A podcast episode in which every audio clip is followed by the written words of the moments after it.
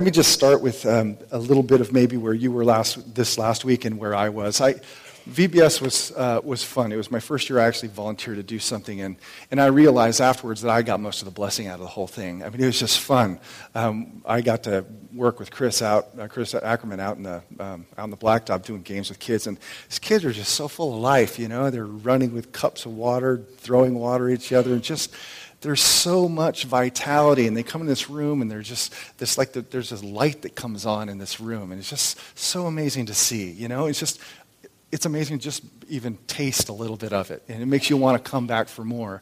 Well, that was part of our week, and then I don't have to tell you some of the things that have unfolded in our country and are really unprecedented. And the highest courts in our land have made some decisions that are contrary to the design with which God has instructed creation to be ordered. And that, of course, it comes with a level of sadness. I know it does for me. I see it, and I'm just sad for our world. I'm sad for our country. But I don't know that any of us were surprised by those things, because we've felt the current pushing in this direction for years, and it's just a matter of time before these bands of law rooted in the Judeo-Christian faith were to break under the pressure of changing morality. It was bound to happen at some point or another.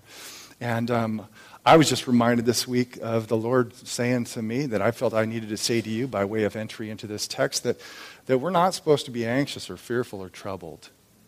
That's what he'd say to us.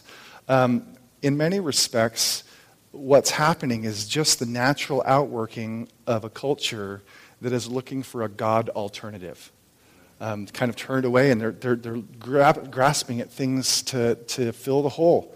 I mean, in essence, our world is trying to save itself, and not in the Christian sense of save, but in the sense of we feel the fracture within, and so they're trying to change things in order to make themselves feel fixed.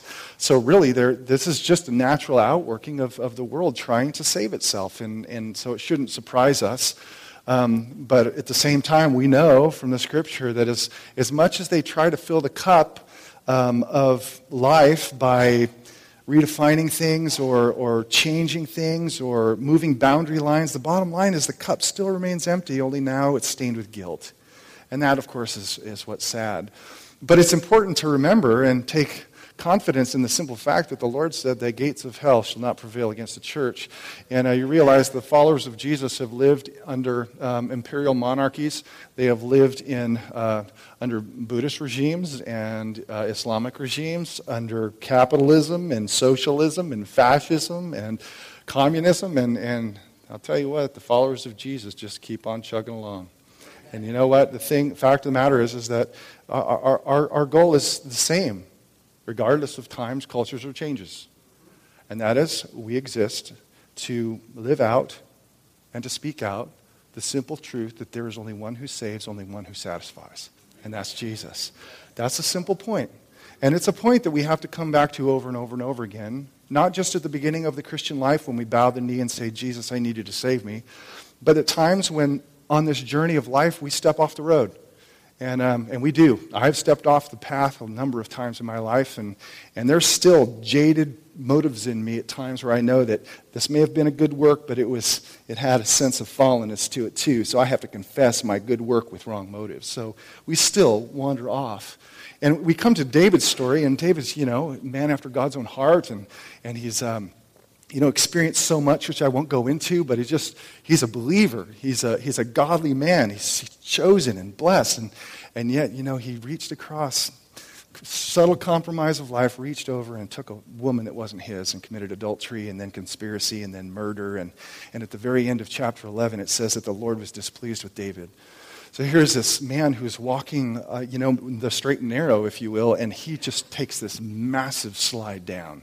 I mean, he fell from grace, and he fell deep, and he fell hard. And the question, if we were reading this for the first time, is like, well, is the Lord going to kick David to the curb? He's fallen from grace, but has he fallen beyond grace? And what's the process by which a person can be returned and restored to their relationship with the Lord? What's the way back onto the path? Those are kind of the questions. And as I said, starting out, this is really our story of our slide and then God's process of grace and restoration. And I find this chapter, chapter 12, to be incredibly good news. So we left David last week kind of in the cocoon of his own self-deception, his own guilt. The woman that he committed adultery with, Bathsheba, we're told that they conceived, of course, and by the time chapter 12 opens up, they've had a child, and the child may be a number of months or years old. So the idea is that David has been in a state of shame and guilt and unrepentance, hiding everything for a number of months, which ate away at the inside of his soul. And that's what happens to the true follower of the Lord. When you enter into a time of unrepentant walking off the right way, it just tears you up inside. He wrote about it in Psalm 32 when he says, "For when I kept silent, my bones wasted away within me from my groaning all day long. For day and night your hand was heavy upon me, so that my strength was gone." I mean, that's the feeling he had in these months and perhaps a year or more of an unrepentant state. But the great thing is the story of chapter 12 opens up with God pursuing. That's how it opens up. The very first line is a reminder that God is the one who pursues the fallen. He's not going to let David stay in his state of sinful isolation. It says that, and the Lord sent Nathan to David. The Lord's sending a messenger. He's sending a prophet after his wayward kid. And you know, that's consistent with the heart of God towards his people all the way through the scripture. You know, Adam and Eve did some really bad things that caused a lot of damage to the rest of us.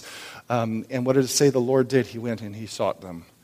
That the Lord sought out Abraham, who was an idolater living in the land of Ur. Or after Peter denied Jesus, we're told that Jesus initiated a plan to bring him back. I mean, that's what God does. He pursues the fallen. He pursues his own. And that's, in many respects, the whole story of the Bible, is God's pursuit of sinful, fallen man. Summed up by Jesus is, "I came to seek and to save the lost." That's God taking the initiative. That's God pursuing. That's God coming down. And that's the story of redemption. The story of the Bible is not about us discovering and finding God. It's rather God seeking us and finding us. It's grace.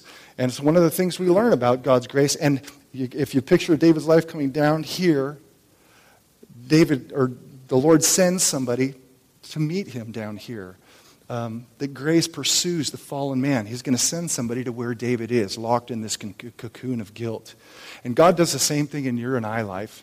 You know, if we're truly a follower of Christ, he never lets us go. And if we're one of his own, he hunts us down until he turns our head back around and we're like, "Thank you for pursuing me. Thank you for pursuing me." I know I look back in my life, and like I said, the times when I've wandered off, almost invariably, I will say invariably, because I'm still here, is that God sent someone or a book or a speaker to meet me at that moment, like friend Walter that I had in when I was in my 20s, and he came to me, and I remember sitting at my parents' kitchen table, and he says, "Deckard, what are you doing? You say you trust in Jesus, but you're doing this." Because I was in kind of this cocoon of my own justified sin. And that little simple conversation was something that turned me back to the path, and I look back now, and I'm like, "Lord, thank you for not just kicking me to the curb, and thanks for coming after me." And he's a father who hunts down his children because he loves them. That's what grace does. And that's one of the things we learned at the outset of this story of chapter 12, is that, and the Lord sent Nathan to David. That's step one. But Nathan is going to come, the prophet is going to come to David with a very express purpose. And that is, in use of an analogy, he's going to put a mirror up before David's face to say, "This is what you've done and who you are," to show him the ugliness in his soul and show him the ugliness of his life, not for the sake of shaming him, but for the sake of breaking him and bringing him back, teaching us that God's grace, and this is a gracious act, that God's grace brings darkness, the darkness of our sin, to light. This is a painful process, but it's a necessary process for us to be healed and be restored. As I said, David's story is our story. God has done the same thing to every true believer. He's brought us to a sense of our own guilt, brought us to a sense of our own sin. And even after we've come to faith, he does that. He's faithful to pursue us, faithful to show us. So Nathan comes to King David, who's sealed up in his little hidden conspiracy and scandal, and Nathan speaks to him in an indirect and rather crafty or artful way. That is, he doesn't launch a frontal attack against David's sin. He kind of wedges his way through the side door so that David will unwittingly and unknowingly condemn himself. So the prophet comes to him and it says this basic parable like Jesus would use. And I'm just going to paraphrase for time. He comes to David and he says, hey, there's a rich man and a poor man in a city. And the rich man had all kinds of herds and flocks, and, sheep and goats, and he's a rich man. But there's a poor man. He had one lamb. That one lamb he bought with his own money, and that lamb he raised like one of his kids. He loved that lamb so much, and this will put pet lovers at, off the charts, but it's like, he let this animal eat from his plate and drink from his cup, and it says that he will hold it in his bosom. It's like cuddling with this lamb, and treated it like a child. Anybody who's had a family pet who knows that there's a pet who's kind of like a child, that's the picture that he paints. So here's this poor man who has his lamb that he absolutely dotes on and loves, and there's a rich man. And the rich man has a traveler come in from out of town and wants to feed the traveler. So instead of taking one of his own sheep or goats from the many, he takes this poor man's single, solitary, loved, beloved lamb, and he throws it on the barbecue and kills it and feeds the traveler. Well, David hears this and he assumes that it's true, like this is really happening. And the text tells us that he's absolutely enraged. David's anger was greatly kindled against the man. And he said to Nathan, as the Lord lives, the man who has done this deserves to die. Death sentence for cooking somebody else's lamb. And he shall restore the lamb fourfold because he did this thing and because he had no pity. As he's in an absolute rage, and in his rage distorts justice. Nobody deserves capital punishment for taking somebody else's lamb. Just once again, a sign. Some of you pet lovers might think that capital punishment deserves. But that he's one of the things sin does to our soul and to our mind is it makes us irrational. It actually makes us dumb, because David is now blind to the fact that he's committed a greater injustice and he's completely oblivious to it. He is utterly blind. That's what sin does. It just, you can't think right when you're living in it. You can't make north, south, you just don't know where you're at. You don't think correctly. Well, you can sense in this that David is now, this man deserves to die.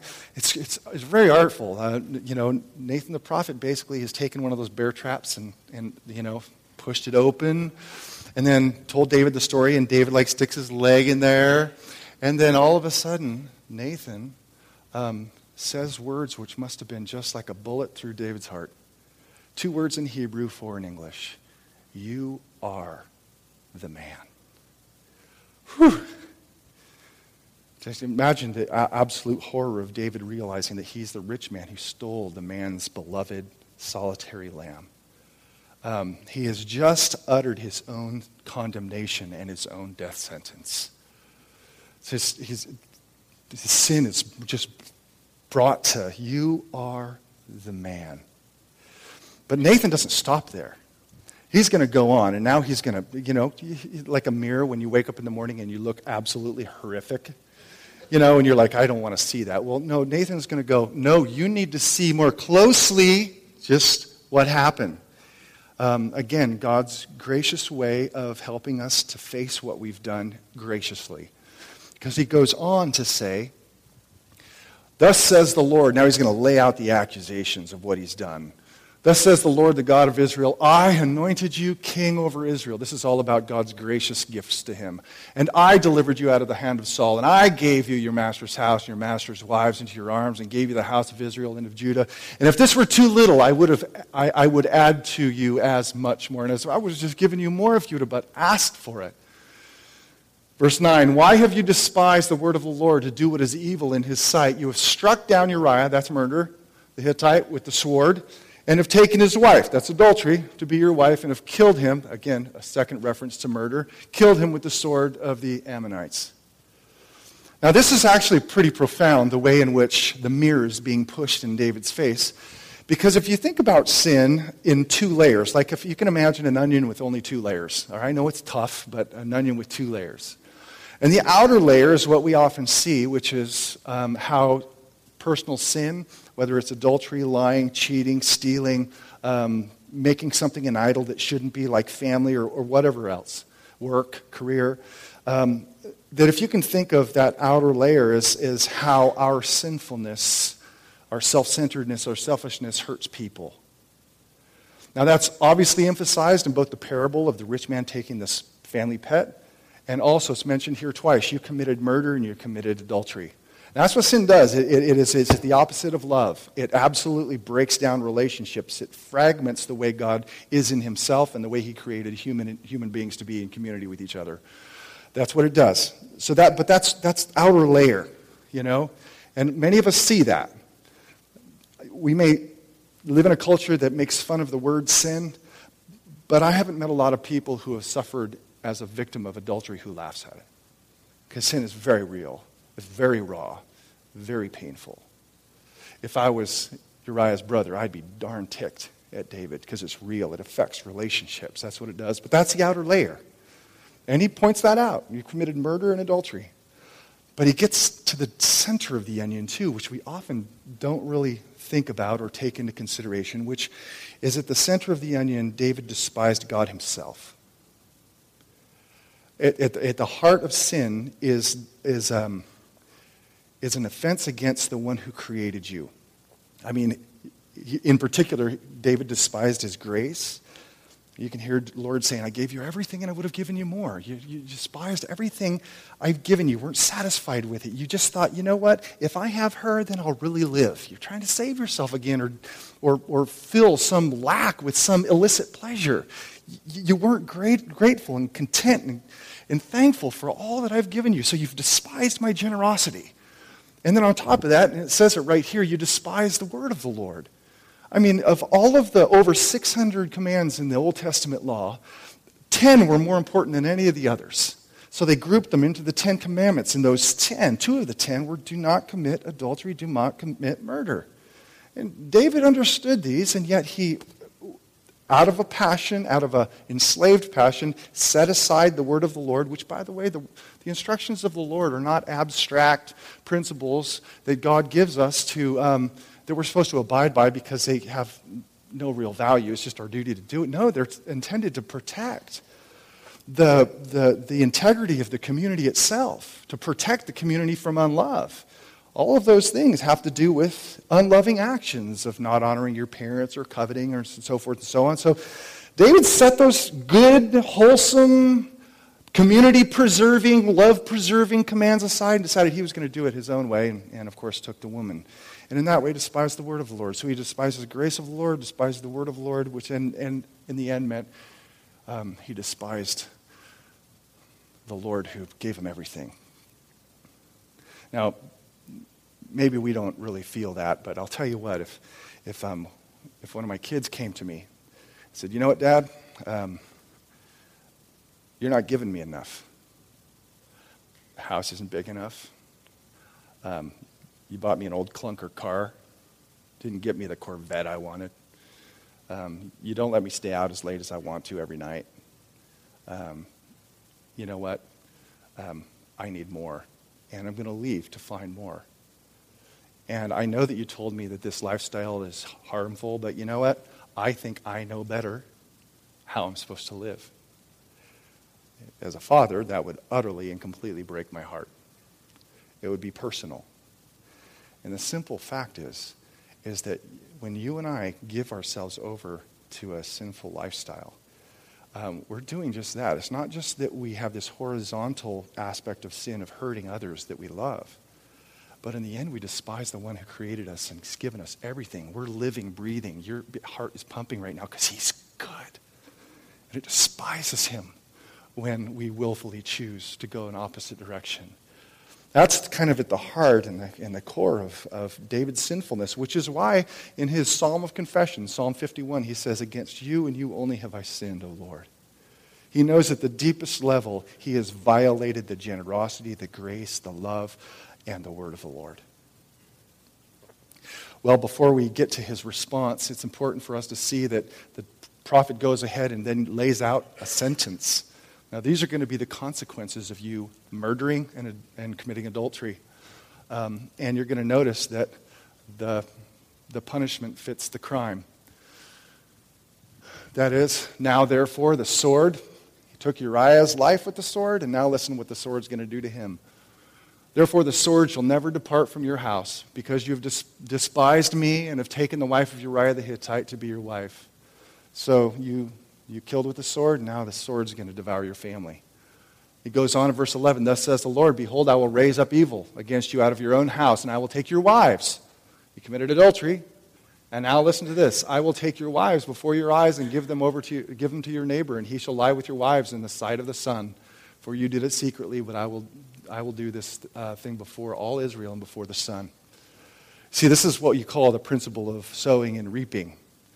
You know, like in farming, you sow a single seed, it grows, and then it creates a multiplicity of seeds. David committed an act of murder, and out of it a sword would come and begin to devour his family, which is going to happen in the chapters that follow. One act leads to kind of what you give out is coming back to you. What goes around comes around. And one act of adultery, now he says your wives are going to be taken, and it's not going to be a private thing, it's going to be a public thing. You see? The punishment is the act was singular, and the repercussions are plural. But that's the sowing and the reaping. This is a sentence that's going to affect his whole family and for generations to come.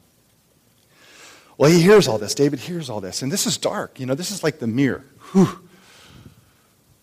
And then it says, David did only what he could do.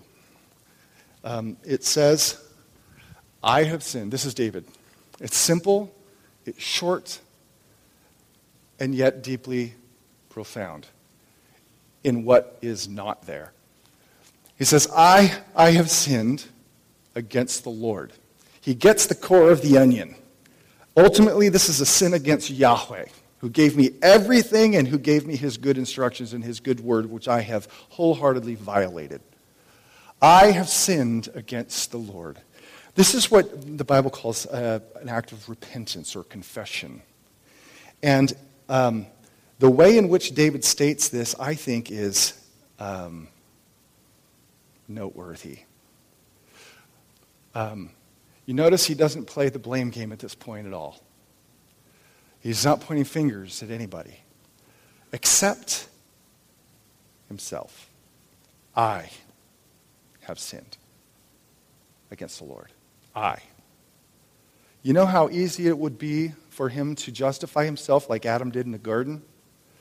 He could have said, yes, I sinned against you, Lord. I committed adultery. But what in the heck was Bathsheba doing bathing herself buck naked and beautiful on top of the house? She has a little piece to play in this thing too. Or why couldn't you, Lord, in your providence have made her aesthetically challenged and plump, but you didn't? I mean, that's what happened in the garden, is like kind of the added justifications. And, you know, that's our world. It's like the reason I'm acting the way I'm acting and I'm choosing the way I'm choosing is because my parents got a divorce when I was little, or I was abused when I was a child, or any number of things. And any time our confession before the Lord has a but at the end of it means at some level we're still living in a justified state. It means your confession and your sinfulness is therefore conditioned upon another, so it's not fully yours. He owns it completely. That's what repentance is before the Lord. It's saying, I did it, I own it, it's mine, I chose it. And it came out of an evil place in my heart. Yes, I lusted. Yes, I committed murder. I sinned. That's a kind of repentance we have to get back to, each of us. Because there's no other way to be restored to the Lord except through this doorway of repentance. Nobody's excluded from it. You know, if you walk, maybe you're like David and you walk down the path of adultery and you're sitting here and you're like, yeah, I did that and destroyed my family. Well, what's the way back? Well, to recognize I own that sin. It's mine, fully and completely. I was an adulterer. If it's cheating on people, lying to people, or even worshiping something that in and of itself is good, like food, saying, I have a lust for food that, Lord, it makes me happier than worshiping you. I have sinned against you. We all have to come through that place of owning it completely. I have sinned. That's David's response, and amazingly enough, it's just so short. There's no elaboration. There's no explaining of the story. Nathan goes on rapidly to say to David, the Lord has also put away your sin. All this terrible stuff, he's put it away. He separated it from your life. In other words, you're forgiven, and you're free again. And those words must have just been, well, if you were in that situation, you just think, really? Like, you can forgive someone who's done such things? Like, you can wipe out my debt? You can wipe out the red in my ledger? Now, some people get upset at this. They look at that and they're like, man, I can't believe that the Lord just let him off that easy. Well, you know what? That's the scandal of grace, and that's how the gospel works. You know, and the very fact that we're upset at the fact that God forgives him probably indicates we have a little bit of self-righteousness in us. Because all of the sons of Adam, every one of us save Jesus, deserves to die. But God in his grace says, I forgive you. Now check this out. Really important little piece here that just blows my mind. So he says forgiveness, right? The Lord has put away your sin from you. You shall not die. You deserve death. On two counts, murder and adultery, both are capital punishments or sins, and punishable by death. But he goes on and says, nevertheless, because by this deed you have utterly scorned the Lord, the child who is born to you shall die. It's like, you should hear a record, like, you know, needle go off the record at this point. It's like, wait a second. David gets to live, but his son that was born or conceived in adultery, he gets to die. David is forgiven, but the son dies for the father's sin. Forgiveness, death.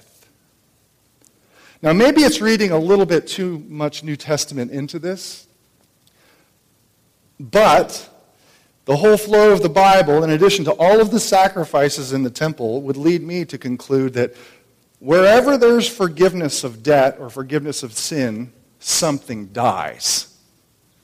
A lamb, a goat, a pigeon, turtle dove, whatever you could afford. In order for you to be forgiven of your sin, whatever it is, something must die. God masterfully built it into the very world physical world in which we live. You eat a salad, it's because plants gave their life. You eat a piece of steak, it's because an animal gave its life. Something dies so you can live. This son dies so that David can live. Now, does that sound familiar? That 1,000 years from this event, the son of David indeed would bear the vile and disgusting consequences, guilt of his forefather David, and that he would stretch himself out and basically tell his father, take me, not them, let me be the fall guy. Jesus dies so that we can live. See, the Bible through and through tells us that grace to forgive is costly.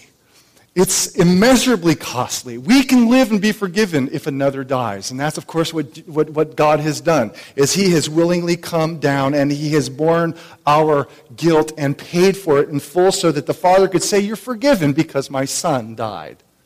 That's gospel. That's how grace is working here in David. David lives because someone else would die and bear the curse of his guilt.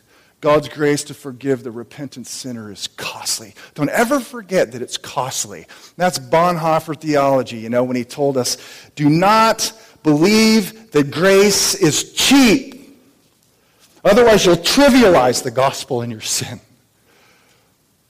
Remember that it cost blood, it cost flesh. Someone had to breathe a last breath so that you could be forgiven. Never forget the costliness of it. Never stop being grateful for the enormity of God's loving mercy poured out for you in the death of his son. Well, David's son does die. I'm going to cut this short. The son, he pleads with the Lord. He prays with the Lord, fasts for 7 days. Lord, please just save my son, the one spoken of here. God's grace says no. But in that kind of the ashes of this ruin, this has been a major downturn, ending with the death of his son because he sinned. It would be easy to think, as you and I often think, when you've blown it big time. And I would imagine that, I talked to a lady after first service. She said, that was me. I blew it big time. Just like David. It's easy in that state to think my life is in ruins and nothing good can come from this. I know people like that. It's like I blew it so bad, and it's like maybe, just maybe, I'll eke by just being saved, when I die. But there's nothing good. My life's in ruins, and there's nothing that God can do with the ash heap. But check this out. This is the final scene in the story. It tells us something else amazing about God's grace. Not only does God's grace pursue, when we fall and bring our, face to the mirror. By the way, you can't be restored unless there's a realization of the sinfulness of sin. We remain in our darkness. You can't see the stains, but when you're brought into the light, it's horrific. But God brings us there so that we'll see it and cast ourselves upon him. That's why he does it. It's restorative.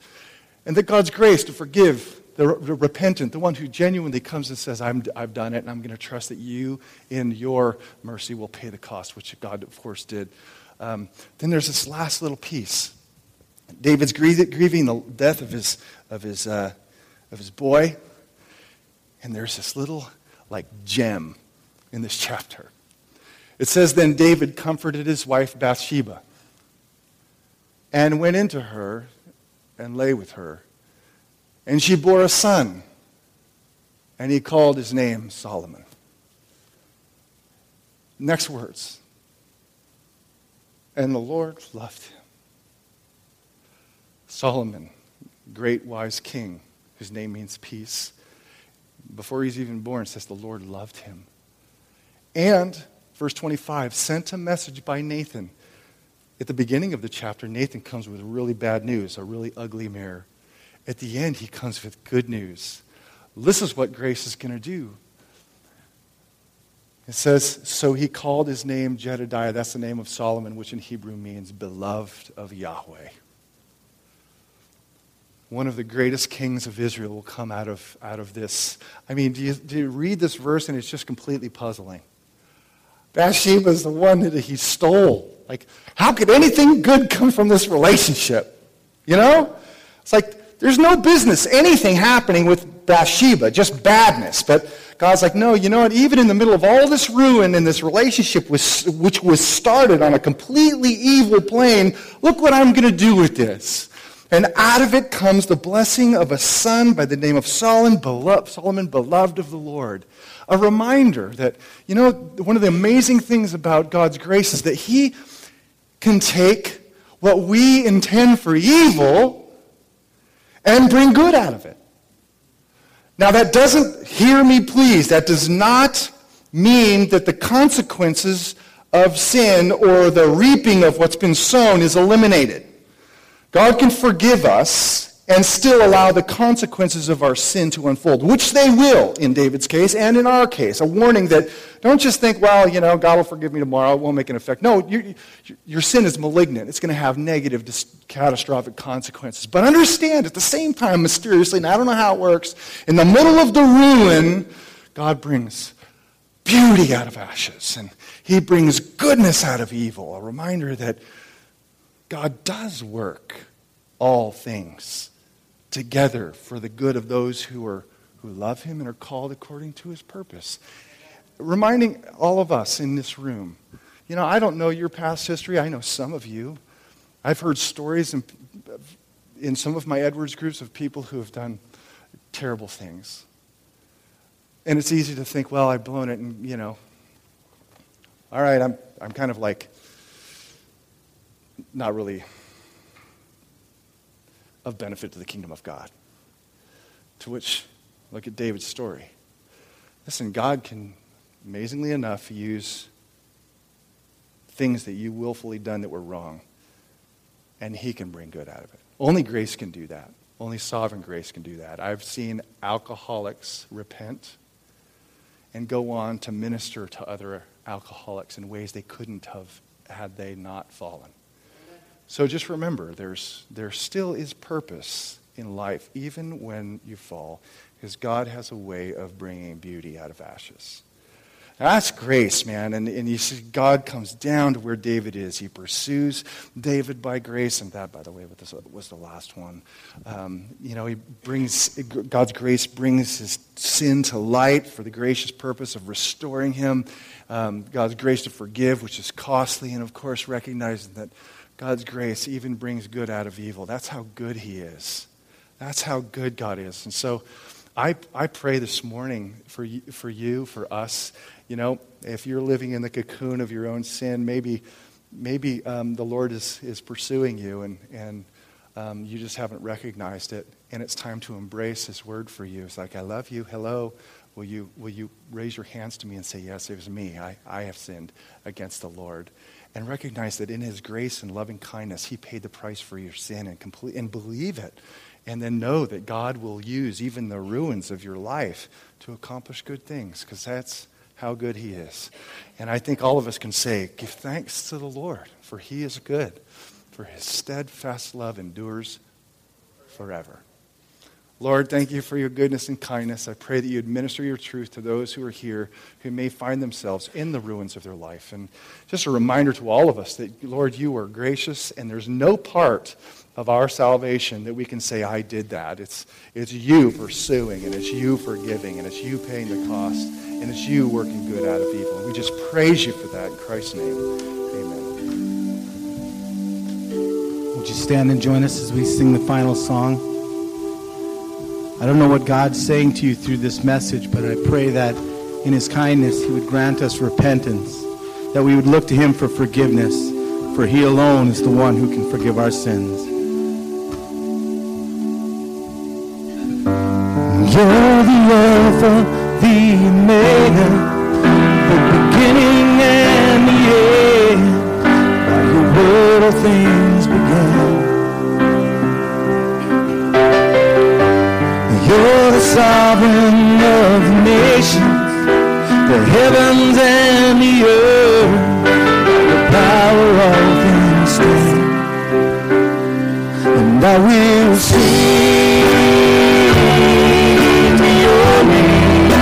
Jesus, I will praise the mercy from your hand. I will joy in the wonder of your presence. I will live to the glory of the Lamb, the risen Lamb of God.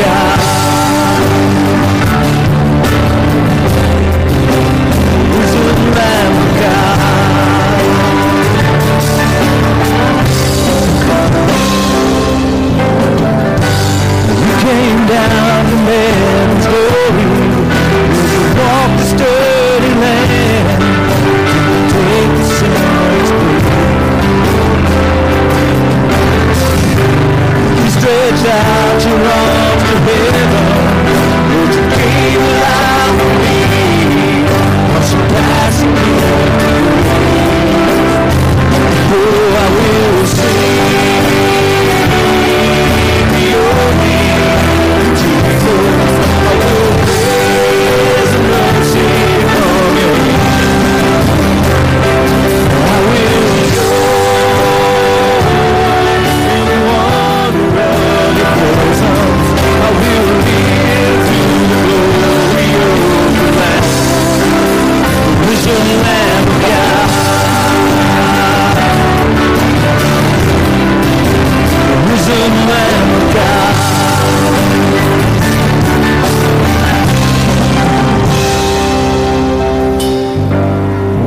Soon the earth will tremble at the coming of the King, the blessed hope of man. Every tongue and tribe and praise Him, so worthy is the Lamb, to the glory of our God. Oh, to our God, how we will sing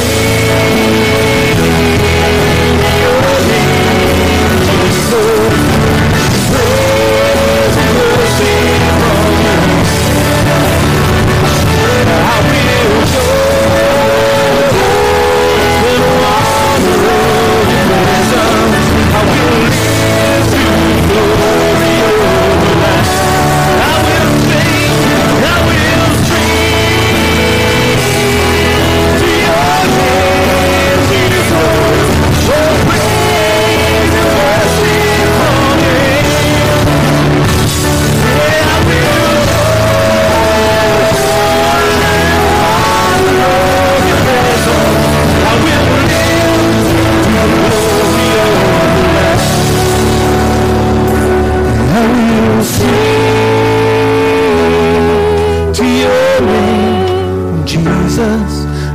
Praise and mercy from You. How we will joy and wonder and wisdom. How we will live to the glory of the Lamb. I will sing, I will sing to Your name, Jesus. Oh, praise and mercy from You. Yeah, I will joy and wonder and wisdom. I will live to the glory of the Lamb. I will sing to Your name, Jesus. I will praise the mercy from You. I will enjoy in the wonder of Your presence. I will live to the glory of the Lamb, the risen Lamb of God, the risen Lamb of God. Father, thank You that we can gather. Help us to live in light of the truth that Jesus Christ is our forgiveness of sins. Help us to live in light of Your Spirit who convicts us and in kindness leads us to repentance.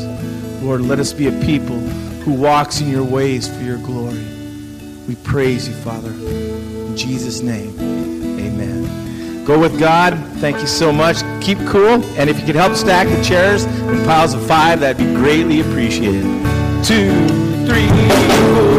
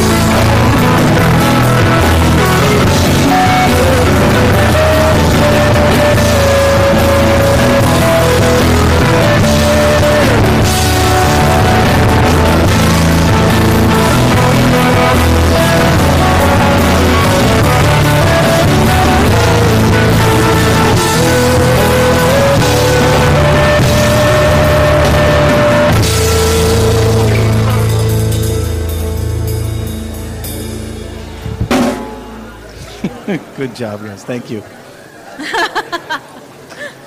Every time. Not bad at all. Sorry, Dan. I screwed up both those beginnings of that. Oh, no. In my headphones, I have it so loud that when I play that glass choir at the beginning, I will just scream it.